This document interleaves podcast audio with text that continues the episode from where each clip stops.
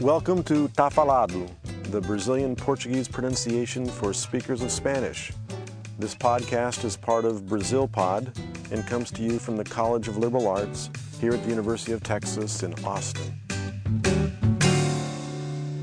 Okay, lesson number seven. This is Orlando Kalm, and I'm here with Michele and Valdo and Jose Luis again. This is our, our team. Hi. Hello. Hi, Orlando.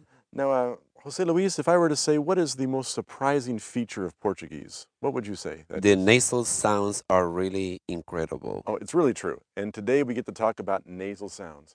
And it couldn't have been a more perfect day for it because, Valdo, you have a cold today, is that right? Yeah, I, I think my allergies is kind of, you know. So, allergies in Austin, it's been- Texas. it's We've been- never heard of that Yeah, and before. it's been cold lately, so So it'd be a perfect really day to got talk into about me. nasalization.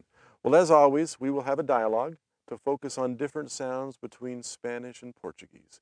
And as we listen to the sounds today, we're going to focus on nasal vowels. We'll read the dialogue two times. Second time, I'll give an English rendition of it so we can get a sense of what we're saying. Then we'll come back and have Jose Luis give us a Spanish repetition so we can compare the sounds. Also, today, as we talk about it, our topic is. Invitations to parties. That's right. We're going to talk about invitations to parties and what it's like for Valdo and Michele to be invited to parties here in the United States and Jose Luis as well, of course. Oh, I want to go too. Okay. well, let's start with a dialogue then. Uh, Michele, I think you start today, don't you? Olha aqui o convite de casamento que a minha irmã me enviou hoje de manhã. Mas ela não é muito tua fã, né? Mandou o convite com horário pra começar e terminar? Sem noção. Sim, quando eu vim pra cá também estranhei. Bom, no Brasil isso não funcionaria de jeito nenhum. Concordo contigo. Tudo bem ter um horário pra começar a festa, mas pra terminar, nunca. Okay, great repetition. We should probably say that one line where we're going to talk about she's not much of a fan of yours. That's rather sarcastic. So when the listeners listen to that line, it should be thought of sarcastically. Let's read the, let's read the dialogue again, and I'll give an English rendition of those lines. Olha aqui o convite de casamento que a minha irmã me enviou hoje de manhã. Look at this wedding invitation that my sister sent to me this morning. Mas ela não é muito tua fã, né? She must not be much of a fan of yours, right? Mandou o convite com horário pra começar e terminar? Sem noção. She sent the invitation with a beginning and an ending time. That's hard to believe. Sim, quando eu vim pra cá também estranhei. Yeah, when I first came here, I thought it was weird too. Bom, no Brasil isso não funcionaria de jeito nenhum. Well, in Brazil, this would never work. Concordo contigo. I agree with you. Tudo bem ter um horário para começar a festa, mas para terminar, nunca. No problem with the starting time for a party, but never for an ending time. Okay, that is actually a nice cultural note, and we'll talk about that in, in a minute here. The focus here is on the nasal sounds. And before we go to Jose Luis and hear those, the translation of those, we want our listeners to focus on that idea that in Portuguese we have a lot of nasal sounds. Sing, sing, song, atum, um, on, ing. And those are the sounds we want to hear. So, Jose Luis, let's have you uh, give us a translation of these lines again. Michele, you begin. Olha aqui o convite de casamento que a minha irmã me enviou hoje de manhã. Mira aquí la invitación de la boda que mi hermana me envió hoy por la mañana. Olha aqui o convite de casamento que a minha irmã me enviou hoje de manhã. Mira aquí la invitación de la boda que mi hermana me envió hoy por la mañana. Mas ela não é muito tua fã, né? Pero ella no es fanática tuya, ¿verdad? Mas ela não é muito tua fã, é? Pero ella no es fanática tuya, ¿verdad? Mandou o convite com horário para começar e terminar? Sem noção. Mandó la invitación con horario para comenzar y terminar. Difícil de creer. Mandou o convite com horário para começar e terminar? Sem noção. Mandó la invitación con horario para comenzar y terminar. Difícil de creer. Sim, quando eu vim pra cá também estranhei. Sí, cuando vine aquí también pensé que era raro. Sim, quando eu vim pra cá também estranhei. Sí, cuando vine aquí también pensé que era raro. Bom, No Brasil, isso não funcionaria de jeito nenhum. Bueno, en Brasil eso no funcionaría de ninguna manera. Bom, no Brasil, isso não funcionaria de jeito nenhum. Bueno, en Brasil eso no funcionaría de ninguna manera. Concordo contigo. De acuerdo contigo. Concordo contigo. De acuerdo contigo. Tudo bem ter um horário para começar a festa, mas para terminar, nunca.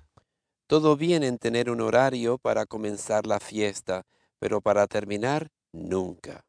Tudo bem ter um horário para começar a festa, mas para terminar, nunca. Todo bien en tener un horario para comenzar la fiesta, pero para terminar, nunca. Okay, uh, hopefully the listeners got a chance to hear a lot of those nasal sounds and compare them that way. We have four basic situations where those nasal vowels are going to be present in Portuguese. The first one is just simply an oral vowel that's going to have a little squiggly line on top, a tilde, and it's going to take the pronunciation of uh, uh. And so, for example, the word uh, vein in Portuguese is, V, and the word for sister, Irmã, vein, V, sister, irmã, vã, irmã, is vã, that sound, irmã. right? Uhum. And that one you're just never going to find in, in Spanish. I mean, for example, the word sister in Spanish is Hermana. hermana, and it sounds very oral na- or oral vowels, hermana, as opposed to irmã. right? The second situation is if in the same syllable you have a vowel with an N or an M, like in the word uh, marriage, for example. Your- That vowel is going to sound very nasalized. For the word marriage is casamento, casamento. You see where your Spanish brain, Jose Luis, wants to maybe say casamento or Casamiento. casamiento in Spanish, but you wouldn't want to make it mento, mento. Say that again. casamento, casamento.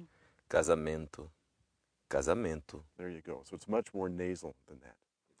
Another good example, uh, the third case, is sometimes, even if it's not in the same syllable, an M or an N will still make that vowel sound more nasal like.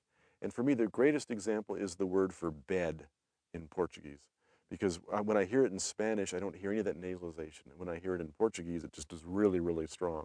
And so, for, and as a matter of fact, Jose Luis, let's ask you to say the word bed in Spanish a couple times. Cama. Cama. Now listen to it in Portuguese. Cama, cama, Cama, cama, Cama. cama, I think it's a great difference. Cama instead of cama. I hear it also in the word understanding with the verb entender. How would you say understanding in Spanish? Entendiendo. See, it's very ta ta ta ta ta, entendiendo. And in Portuguese, entendendo, Entendiendo. entendendo. boy, if that example doesn't do it, I don't know which one does because it really it's clear, isn't it? There's a difference between those two. So that's the third situation. The fourth one is a little stranger. Uh, there's one example in Portuguese of where the M comes before the vowels and the vowels still sound rather nasal, and that is with the word a lot or many. And that word is Muito, muito, where there's a case where the M comes before, but it still sounds very nasalized. Another thing that we need to be aware of if we're a Portuguese or a, a native English or Spanish speaker is a word that has an M at the end of it. That M is not really there to be an M. That M is kind of like a secret code for make that vowel nasal. And so the word yes in Portuguese is spelled S I M, but the pronunciation is sim, there's no there's no M at the end of it, right? And so Jose Luis, I'm sure that you would want to say what? Yeah, Orlando, but I thought that they were nasal. Well, there's a nasal element on the Yeah, vowel. they're nasal, but they're but not there is no- bilabial. You don't have to close your Oh, I lips. see. Right. So there's no You have there's no to- consonant. Close your And mouth. so the to word pronounce it. sound Yeah. is som, the word for without is sem, and the word yes sim. so sing. This is Same. interesting. You don't have to Absolutely. close your lips to Yeah. And pronounce. so all of us that are North Americans we want to go sim, som, and we got to learn to not close our lips. All right.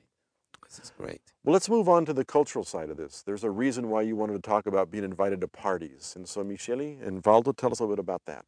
Yeah, because in Brazil, uh, there's a general time to start a social event, which is Kind pretty of. pretty flexible, okay? But they never have a specific ending time.